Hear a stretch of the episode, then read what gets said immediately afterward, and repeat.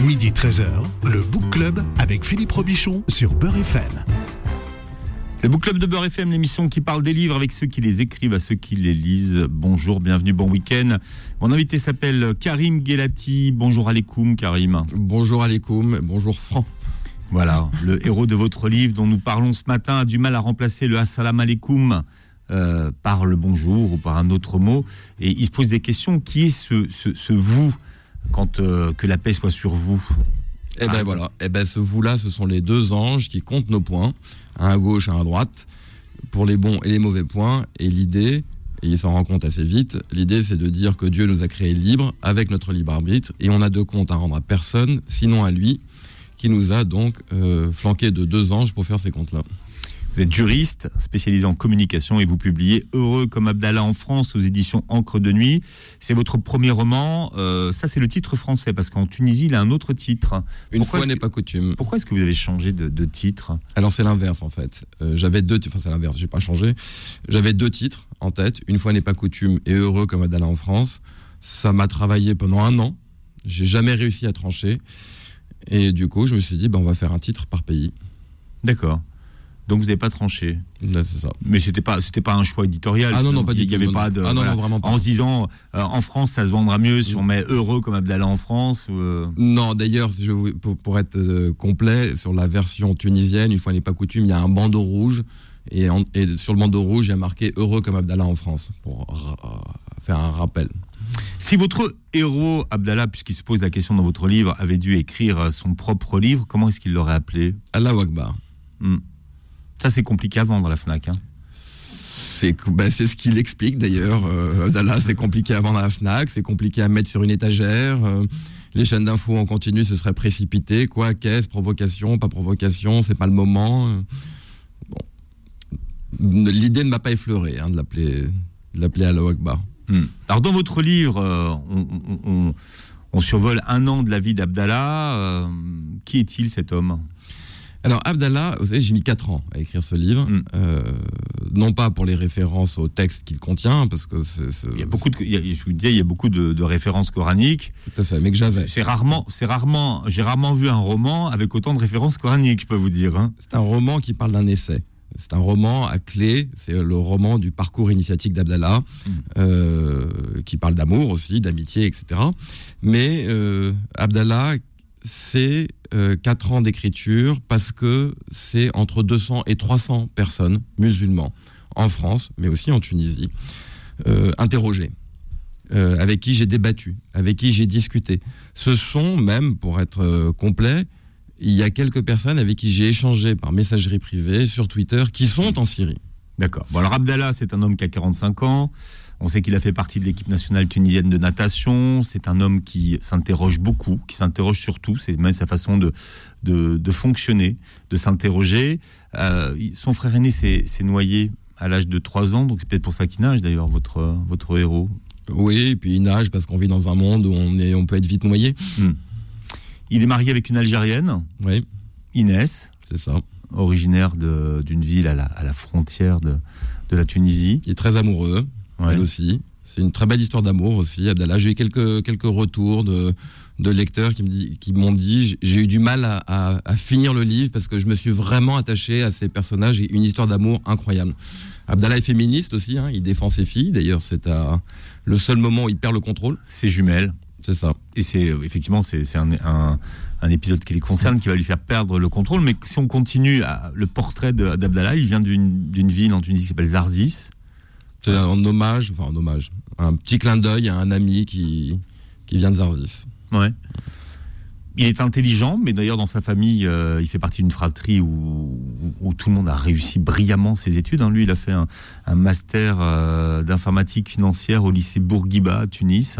C'est ça. L'idée était de mettre en exergue le- le, euh, l'école bourguibienne et ce qu'a fait Bourguiba pour l'éducation, euh, avec cet ascenseur social que, que, que constitue l'éducation en Tunisie, qui permet à, à un père euh, jardinier et une mère qui travaillent dans les cantines des écoles d'avoir des enfants qui sont euh, euh, informaticiens, pharmaciennes ou même docteurs.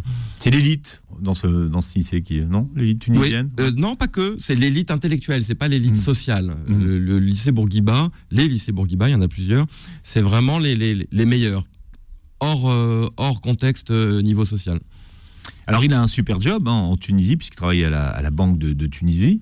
Euh, donc il vit avec, avec Inès qu'il a rencontré en Tunisie. Et, et subitement, un jour, il est, il est démarché par ces fameuses sociétés qui, qui, qui recrutent et on lui propose d'aller travailler en, en France. C'est courant qu'on aille chercher de, de la main-d'œuvre en, en Tunisie?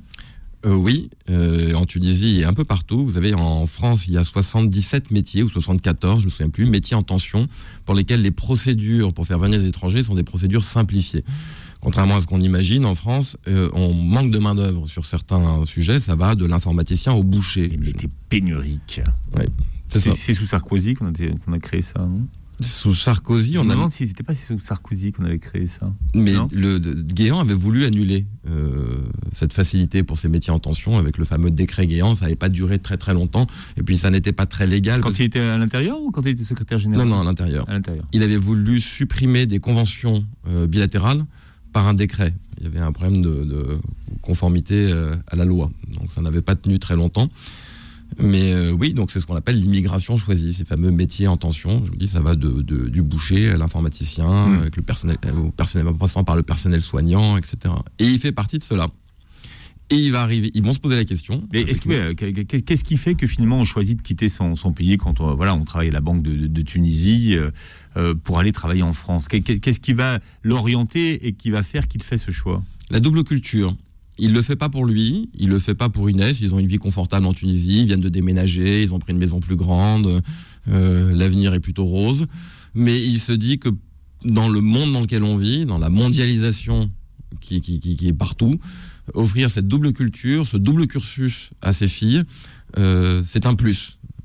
Et c'est la raison pour laquelle ils partent. Ils disent on va faire ça pour les filles.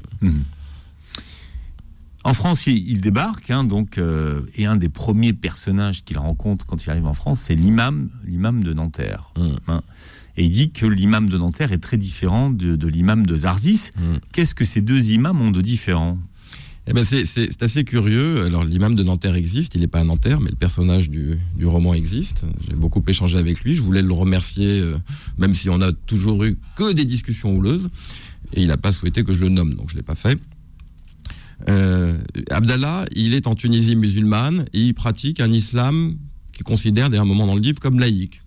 C'est-à-dire où le libre arbitre euh, euh, joue et c'est lui qui décide de où il va mettre le curseur de sa foi. Mais, est-ce qu'il y, a- y en Tunisie, par exemple, une définition de ce qu'on appelle la laïcité qui serait différente de ce qu'on appelle la laïcité en France?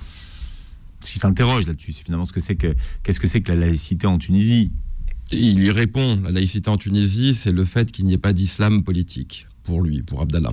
Et c'est vrai que les débats, le débat sociétal qui nous anime en Tunisie, c'est pas de savoir s'il faut que dans l'article 1 de la Constitution, on maintienne que la, Tunisie est une république, sa langue est l'arabe, sa religion est l'islam, euh, parce que ça, tout le monde s'accorde à dire qu'il faut le maintenir en Tunisie. Alors je sais que ça va choquer beaucoup de d'auditeurs euh, français, mais il faut le maintenir, il faut le maintenir parce qu'il faut garder la main sur l'enseignement de l'islam, sur la nomination des imams, sur le programme des écoles euh, coraniques, il faut garder la main là-dessus. Donc c'est le choix qui a été fait par la Tunisie. Maintenant, la laïcité, elle se situe à un autre niveau en Tunisie, c'est l'islam politique. À partir du moment où l'État est garant de l'islam, il n'y a plus besoin d'avoir de représentation Même s'il y a eu des expériences enfin, de partis islamistes au pouvoir en Tunisie. Ce sont des expériences démocratiques. Ils ont été élus, non pas en arrivant premier, non pas en, étant majoritaire, mais en arrivant premier. Euh, C'est-à-dire avec une famille euh, euh, progressiste, entre guillemets, très dispersée. Vous savez, les islamistes, en 2011, ils font 37%. En 2014, deuxième élection, ils font euh, 26%. En 2019, ils font 19%. Maintenant, je lis, j'entends la presse française, la Tunisie, euh, pays islamiste, Non, qui s'est radicalisé. C'est- vous, que- c'est vous qui êtes interrogé, donc effectivement là, là-dessus, vous n'avez pas à vous justifier. Mais, mais, mais, mais, ce qui veut dire que finalement, l'islamisme politique ou l'islamisme au pouvoir, ça n'a pas forcément réponse à tout. ça n'a pas réponse à tout, ça n'a pas fonctionné euh, en Tunisie, et ça n'a tellement pas fonctionné que les, les- les électeurs ne, s'y laissent pas, ne se laissent pas tromper, et on voit leur, leur voix euh, diminuer, diminuer, mais de manière démocratique. C'est la meilleure Mm. manière d'ailleurs de lutter contre l'islam politique, c'est que c'est l'électeur qui parle à la fin. et, ça n'a pas de réponse au chômage, enfin à plein, de. Ça, a été même pire sous leur règne. Mais voilà, effectivement.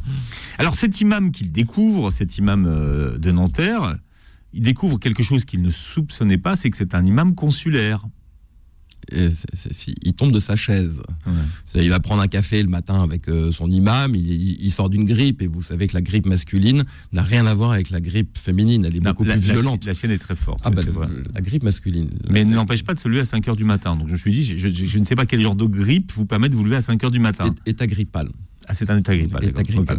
Donc il se lève à 5 h du matin, il va prendre un café avec lui et l'imam, il le trouve de très mauvaise humeur. Ouais, j'en ai marre, je m'en sors pas, etc. Machin. J'ai demandé une augmentation à qui?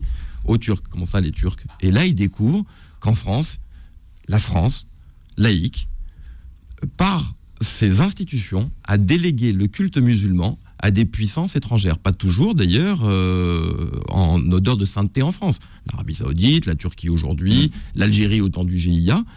Et là. Alors, parlons de chiffres. Est-ce qu'on sait combien il y a d'imams consulaires en France? On ne sait même pas combien il y a d'imams en France. D'accord, mais, mais, des chiffres mais qui sont avancés. On, est, on est sur quelques centaines on est Oui, oui, on est sur entre 300 et 600 imams euh, qui, pendant la période de ramadan, peuvent monter à 3000 parce qu'il y a du renfort qui est. avant, avant, avant, les pays, enfin, par exemple l'Algérie, envoyait des imams en France pendant le mois du ramadan. C'était le cas de, de, de, pas mal de pays. Euh, moi, ce qui m'a étonné, c'est le salaire de ces imams. Parce que je peux dire que je connais quand même beaucoup d'imams. Euh, ils vont tous signer hein, à ce prix-là. Parce que là, vous donnez un, ordre de, rémunération qui est entre 2 et 3 000. Mmh, entre 1 700 et 3 000 euros, en incluant les frais de logement.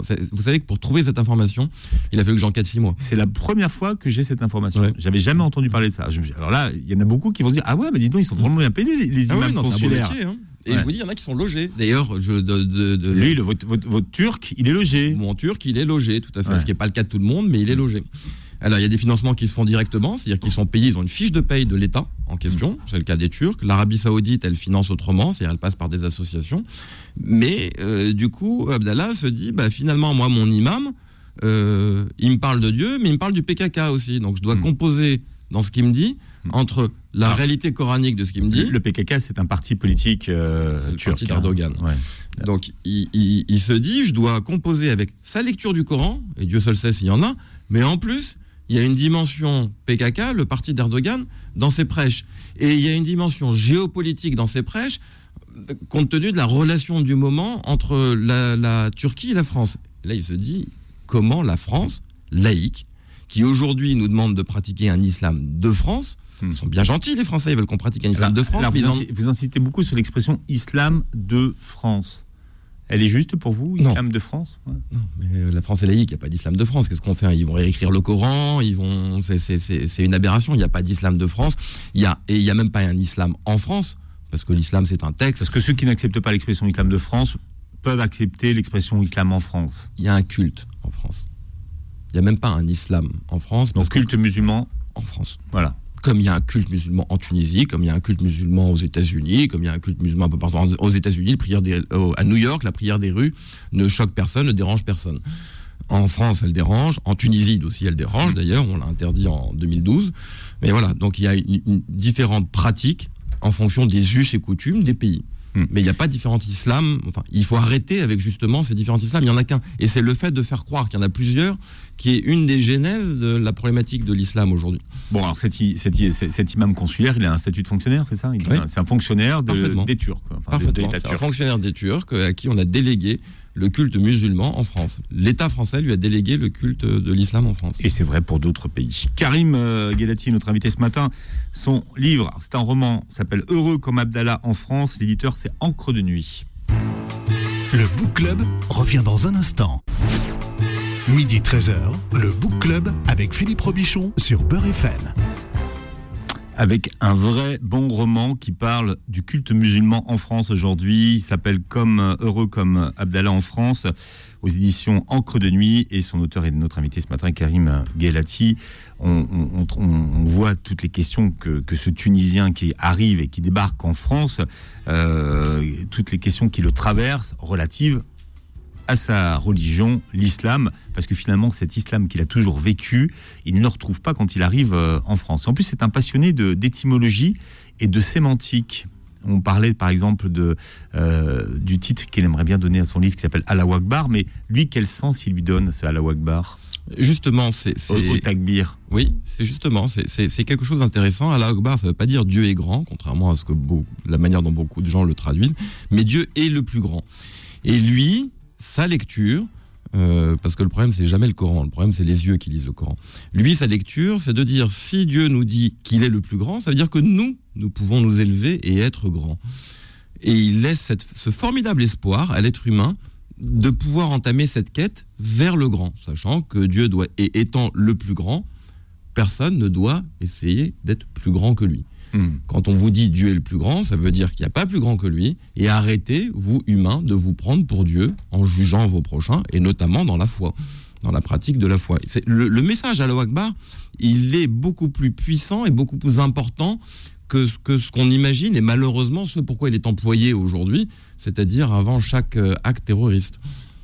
Euh, cette, euh, cette façon d'essayer de, de, décortiquer toutes, toutes les expressions et de les comprendre, il le fait surtout, hein. il le fait sur l'arabe, mais également sur le français, puisqu'il a besoin aussi de comprendre mmh. le, le référentiel de la société dans laquelle il débarque. vraiment, je vous ai dit 4 ans, j'ai mis pour écrire ce livre. 4 ans de recherche, 4 ans de travail, pourquoi? Pour identifier ce, ce, chemin de crête qui fait que qui, ou, qui fait qu'un musulman va avoir des questions qui vont venir à lui ou qui va se poser lui-même hmm. quand il va être confronté à l'islam et à la société française. Et une mauvaise réponse à ces questions-là, une mauvaise réponse, et il peut basculer du côté obscur de la force. L'idée de ce livre, c'était pour mes enfants, et c'était de leur dire, voilà toutes les questions auxquelles vous allez être confrontés, voilà toutes les questions non pas auxquelles vous êtes confrontés, voilà toutes les questions auxquelles vous êtes confrontés et dont une mauvaise réponse peut vous amener du mauvais côté hmm. de la force. Et, parce que des réponses, j'en avais plein. Le, mon travail d'enquête pendant 4 ans, j'avais dix fois le livre. Mais il a fallu isoler celles qui, d'après mes échanges, ont fait qu'une personne a basculé. Je vous assure, dans ce livre, vous trouvez, j'aurais dû l'appeler d'ailleurs ce bouquin, Manuel contre la radicalisation. Déjà, le, mot radicalisation interroge aussi beaucoup. Et il, s'interroge là-dessus. Vous voyez vous dites, que, finalement, le, si on s'intéresse à la radicalisation, le terrorisme religieux n'existe pas, le terrorisme musulman mmh. n'existe pas. Oui, bah, de manière, c'était, euh, je crois, euh, Margaret Thatcher qui disait il n'y a pas de terrorisme politique, il n'y a pas de terrorisme religieux, il y a du terrorisme, il y a un terrorisme criminel uniquement. Euh, mais vous savez, quand vous observez le profil du terroriste il y a trois jours à Rambouillet, j'ai passé 8 heures sur son, sur son profil Facebook. On parle beaucoup de radicalisation du terroriste. Euh, bah moi, je trouve pas qu'il se soit, qu'il soit plus rentré dans l'islam hmm. qu'avant. C'est-à-dire. Là, vous êtes, vous, êtes, vous êtes à contre-courant de tout ce qui a été dit. Je sais, bah, je, suis, désolé. je, cette idée qui dit, de toute façon, aujourd'hui en Tunisie, on se radicalise en deux heures. Ou en trois Quand vous regardez le profil de cette personne, elle ne se radicalise pas religieusement.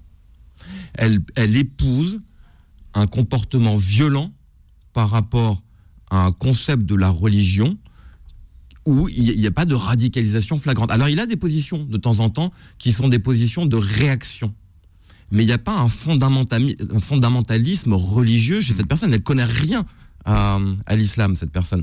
Il y a, euh, je, répète, des réactions fondamentalistes à des événements, par exemple à Samuel Paty. Quand il y a Samuel Paty, qu'est-ce qu'il fait? Il, il relaie la parole de Béchir Ben, euh, ben Hassen, on se demande ce qu'il fait en France, hein, lui, petite parenthèse. Sincèrement, on se demande comment ce monsieur que nous, en Tunisie, en 2015, on vire de Tunisie, on vire de sa mosquée, pas Tunisie, il est tunisien, on vire de sa mosquée en disant le type est un dangereux radical, il prend un avion, il vient en France, et depuis 2015, il prêche en France. Hmm. Pire que ça, le même Béchir Ben Hassen décide, essaye d'aller au Canada, les Canadiens, ils demandent donc un visa euh, long séjour. Les Canadiens font une enquête. En trois semaines, les Canadiens décident que ce type-là n'a rien à faire sur leur territoire parce que c'est un dangereux radical. Et nous, depuis 2015, ils prêchent dans des mosquées en France. Ils forment des jeunes à la langue arabe. Hmm. Le même qui, dans les fiches de renseignement en France, de 2007 à 2010, on sait qu'il a appartenu à une, à une mosquée qui exportait des djihadistes en Syrie. On sait qu'en 2009, il a rencontré Klein. Et depuis 2015, ce monsieur, hmm. qui est en contact manifestement avec le terroriste de Rambouillet, il prêche tranquillement en France. Mais euh, aujourd'hui, les gens qui décodent tous ces, euh, tous ces phénomènes et, qui en parlent, ont-ils suffisamment euh, la sémantique, les codes les bons mots pour, pour dire ce qui se passe? Sur les, sur les chaînes d'information continue, qui de toute façon font beaucoup aujourd'hui d'informations, qui font l'opinion, on va dire. Vous voulez que je vous dise, j'ai reçu, vous avez raison, j'ai reçu de la part d'un de nos ministres un SMS il y a, il y a- quand j'arrivais dans l'ascenseur. Vous je- vous êtes trop chic. C'est- Alors là, là, classe, alors hein. là, là, C'est je veux dire, au hein. niveau du name dropping. Non, parce que j'ai reçu un SMS. À- alors, si, je veux le nom du ministre, Non, ah bah attention. Ah bah alors là, non, Ah bah là, non. Ah bah non. Bon, Mais je vous passe le, le- le début sur le, le bouquin, l'histoire d'amour, avec tout y est, les mécaniques de la radicalisation, les réponses y apportées. Ton livre devrait être lu par toutes les rédactions, dans tous les lycées, chez nous au gouvernement, les éducateurs, les éditorialistes, les jeunes. Tout le monde. Il n'est pas la solution, mais ce qu'il contient en fait partie. Euh, donc c'est très touchant. Mais je pense que c'est pas faux. Je pense, non, mais euh, avec, avec beaucoup d'humilité, je dis pas que le livre est bien écrit, je dis alors, pas tout ça, non, là, là, mais il y a un gros vous- travail d'enquête. peut-être, vous pouvez pas le dire, mais moi, je peux vous le dire. Parce que j'ai même été très surpris. Votre, votre, c'est un très bon roman, c'est très bien écrit. Et comme je m'intéresse à ces questions, on va dire, au quotidien, je peux dire que même vous, vous m'avez appris beaucoup, beaucoup de, beaucoup de choses. Donc, C'est euh, très, très, très utile. Et, et sur les sujets de société, et des- ce qui fait l'actualité en France, comme la question, on va dire, du voile, qui est très franco-française. Hum. Mais lui, il, il- il démarre, on va dire, euh, sa recherche sur la, la compréhension qu'il y a de l'islam en France, sur cette question du voile, par exemple. En général, un musulman qui arrive en France, c'est la première question à laquelle il est confronté. Parce que son imam donc de, De Nanterre va lui lui dit tu devrais, tu devrais couvrir ta femme. Et tes filles Oui. Parce qu'il cherche à comprendre. Mais pourquoi je dois les couvrir? Ah, bah, tu, tu réponds, donc tu vas couvrir et ta femme et tes filles. Et tu vas aller, tu n'iras plus à la piscine avec eux parce que pas de mixité dans les, dans les piscines. La Et là- première Et là, réponse, il se demande comment il va pouvoir les- leur apprendre à nager s'il peut pas aller avec elle. Mais bon. c'est les piscines. Ouais. Il se demande si avec, euh, il peut faire télépiscine, puisqu'on est en télétravail, il y a une bonne idée, télé- là, finalement, télévision. Ouais, on va déposer Oui, oui, c'est ça. et, Et donc, Et, et donc, la première ouais. réponse d'Abdallah dans sa quête, pour éviter qu'il bascule du côté obscur de la force, la première réponse, elle vient pas de lui. D'ailleurs, je sais pas si vous avez observé, c'est vraiment un, un roman initiatique. Elle vient de sa femme. C'est sa femme qui va le mettre Tout sur la voie de la raison. Et Mm. puis elle le recadre assez sévèrement. Ouais. hein. C'est pas. Mais, mais, mais parce que sa femme, euh, elle, elle, elle, elle lit euh, très régulièrement le Coran, donc euh, elle a aussi une, euh, une, une- une approche qui est différente. Bah, elle a Et- une approche musulmane. Ouais. Et, mais, et, et- mais elle, donc, je ne sais pas si c'est ça qui l'invite, mais lui, donc de, de, de, de ce fait, va se remettre à lire le Coran. Il part à la bibliothèque pour ça. En fait, c'est l'élément déclencheur pour lui. Il se dit, ok, je vais être, je suis soumis à tout un tas d'exigences, d'injonctions de la part de la République, de la part de mon imam, de la part des médias, de la part de mon voisin, de la part de mon patron. J'en ai un petit peu marre qu'on me dise, qu'on qu'on- qu'on veuille m'imposer ce que c'est que la laïcité et ce que c'est que mon islam. Et Inès a raison. Je vais aller lire le Coran dans le texte en arabe. Et il va tous les deux jours à la bibliothèque Sainte-Geneviève. Le message, il À est deux, là. pas, à deux pas du Panthéon, bon, ça ne demande ouais. pas quand même. hein. Ouais, mais C'est très rive gauche. Mais vraiment, c'est bien. Mais c'est là où j'étais étudiant, donc il fallait que je fasse un petit clin d'œil à, À la montagne. ben voilà, côté euh, le chemin. Vous voyez, ouais, il y a un côté chemin, il y a un côté il faut gravir les chemins pour accéder au savoir. faut le monter. Non, non, il y a, celui-là. il y a beaucoup de métaphores hein, dans le dans le dans le Moi, j'attends le SMS du ministre pour savoir si lui, il a vu les métaphores. Donc, il, il- il va lire le Coran. Mais est-ce que ça veut dire qu'il ne l'avait pas lu avant? Si, mais jamais avec euh, en cherchant des réponses. Et là, il cherche des réponses. Il cherche à comprendre. Il le lit, et d'ailleurs, ça commence par, par ça. Il le lit par son commencement, et son commencement nous dit le Coran vous a été révélé pour vous faire réfléchir. Déjà, ça le frappe, ça. Hmm. Parce que la réputation de l'islam, la mieux partagée, c'est que c'est une, une religion très dogmatique. On discute pas, on réfléchit pas, on exécute. Manque de bol, c'est pas ce qui est écrit. Et puis alors là, le verset, il n'est pas, il est pas équivoque, hein, il est univoque. On vous a révélé le Coran pour vous faire réfléchir. Ça se pose là, comme religion dogmatique. Ça tombe bien, le, le mois de Ramadan et, et le mois du Coran et le mois dans lequel il a été euh, révélé. On continue de parler de votre livre jusqu'à 13h. Karim Guelati est mon invité. Je rappelle que son livre s'appelle Heureux comme Abdallah en France et l'éditeur s'appelle Encre de nuit. Le Book Club revient dans un instant. Midi 13h, le Book Club avec Philippe Robichon sur Beurre FM. Et c'est Karim euh, Guelati qui est l'invité du Book Club aujourd'hui pour parler de son premier roman qui s'appelle Heureux comme Abdallah en France aux éditions Encre de nuit. Un livre que vous avez écrit dans des cafés à l'époque où il y avait encore des cafés entre Des cas quoi? Des cafés, des bars, des troquets, Oh là là. des euh, ouais, entre entre ou des bistrots. J'en ai la chair de poule, rien que d'entendre ça. Mais vous, êtes- comme vous êtes beaucoup plus chic, vous avez écrit ça entre New York et la, et euh, j'allais Ouais. dire la Seine-Saint-Denis, mais pas, pas la Seine-Saint-Denis, non, les Hauts-de-Seine. C'est-à-dire que, vous, en fait, vous lisez le livre à la vitesse de l'éclair, parce que vous êtes champion du monde de lecture. Vous lisez les notes de bas de page, Mais surtout, oui. et puis vous lisez aussi les remerciements à la le, fin. le- le diable est dans le détail, Ouais, c'est ça. ouais. souvent. Et vous, vous êtes dans Mais, tout, mais, mais, mais, mais en fait, vous avez remercié tellement de monde que ça m'a pris du temps. Ouais. J'ai dit, au moins, au moins le gars, il a fait, il a fait du name dropping, mais il a fait il- tout le monde, tout le monde. C'est euh, ça. J'ai voulu vexer personne, et encore, j'en ai oublié. À quel genre votre livre euh, appartient-il? Est-ce que c'est vraiment un, un roman? Alors ça, c'était un vrai casse-tête pour euh, mon éditeur, Karl Van Esner, que je que j'embrasse et que je remercie, et Monsef Gelati en Tunisie, que j'embrasse et que je remercie aussi. Ça a été un vrai casse-tête. C'est votre père, ça, mon chef? Non, c'est un cousin, Hum. cousin de mon père. Euh, L'idée roman, essai, euh, manifeste. euh, ben moi, j'ai envie de dire, c'est un roman qui parle d'un essai dans lequel le héros écrit des manifestes. Parce que, parce que oui, parce que c'est pas un roman sérieux, mais oui, quand même, qui aborde des, des sujets sérieux. Ça aborde la, question de l'intégration d'un musulman en France, en, en fait. Euh, à, à quoi est confronté quelqu'un qui, qui, est, qui est musulman et qui vient s'installer en France? Il comprend, il comprend rien. C'est-à-dire euh, qu'est-ce que- qu'est-ce qu'on lui demande quand on lui demande de s'intégrer et qu'est-ce qu'il comprend lui? Mais on lui demande tout et son contraire. Euh, D'abord, ça dépend. Qui demande? L'imam, la droite, la gauche, les islamo-gauchistes, les, enfin, parce qu'on on nous sort des, des- alors toutes les semaines il y a une nouvelle création. Alors aujourd'hui il y a le racialisme, c'est ça? J'ai- lu ça.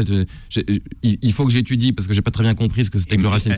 Et, maintenant, il y a même des manifs où il faut, faut, faut être dans la bonne partie de la manif. C'est hein. ça, exactement. Alors, exactement. Maintenant, il y a les, les revendications. Alors, en, en fonction de vous êtes en tête, au milieu ou à la fin de la revendication, c'est pas tout à fait la même chose qu'on va vous demander. Que vous soyez à gauche de la revendication ou à droite de la revendication. Aujourd'hui, sincèrement, le musulman qui arrive en France, il comprend rien. Et c'est le cas d'Abdallah. Mm. Il comprend rien. La seule chose qu'il comprend, c'est on, on lui dit, t'arrives à- en France, à Roissy, à la douane, tu peux prendre tes bagages, il y a un truc que tu vas laisser, c'est tout ce que tu étais avant. Hmm. Et il se dit, c'est pas possible, comment construire un, un avenir sans savoir d'où je viens? Donc il va quand même introduire euh, dans ses bagages, de manière clandestine, euh, en France, ce qu'il était avant. Et il va faire des recherches pour savoir le bien fondé ou le, mal fondé, le mauvais fondé Hmm. de, de ce qu'on lui demande. Et les réponses qu'il trouve dans le livre sont des réponses soit dans le texte, dans le Coran, soit dans les valeurs humanistes. Parfois, je crois, je crois qu'il y a même un, un moment où il, il se réfère à Platon et l'allégorie de la caverne. Et il va réagir comme ça. Vous voulez qu'on en parle, Parce que ça, c'est passionnant, l'allégorie de la Ouais, caverne. alors je pense, je pense qu'on on perd tout le monde. Ramadan, les gens, il est quelle heure Il est pas, 13 heures. l'allégorie Les, de la les gens, les sont un peu fatigués. On peut parler hein, du platonicisme, du Non, mais l'allégorie de la caverne, ça c'est très intéressant. Bon, alors vous voulez pas en parler, je vois bien. Mais lui, il se demande, la question qui se pose, c'est finalement, c'est quel islam il doit pratiquer et quelle laïcité il doit respecter. C'est ça. Et c'est ça qui, en fait, euh, qu'il ne comprend pas. Bah, la laïcité, il la vit comme étant une demande de jeter, euh, pardon du jeu de mots, mais de jeter un voile sur ses croyances, euh, donc de voiler ses croyances. Il se dit c'est quand même curieux comme, comme laïcité. Il se rend compte que c'est pas tout à fait ça, la laïcité. La laïcité, c'est aussi un État qui est garant de la libre pratique religieuse dans le cadre de, de, de, de- l'ordre public.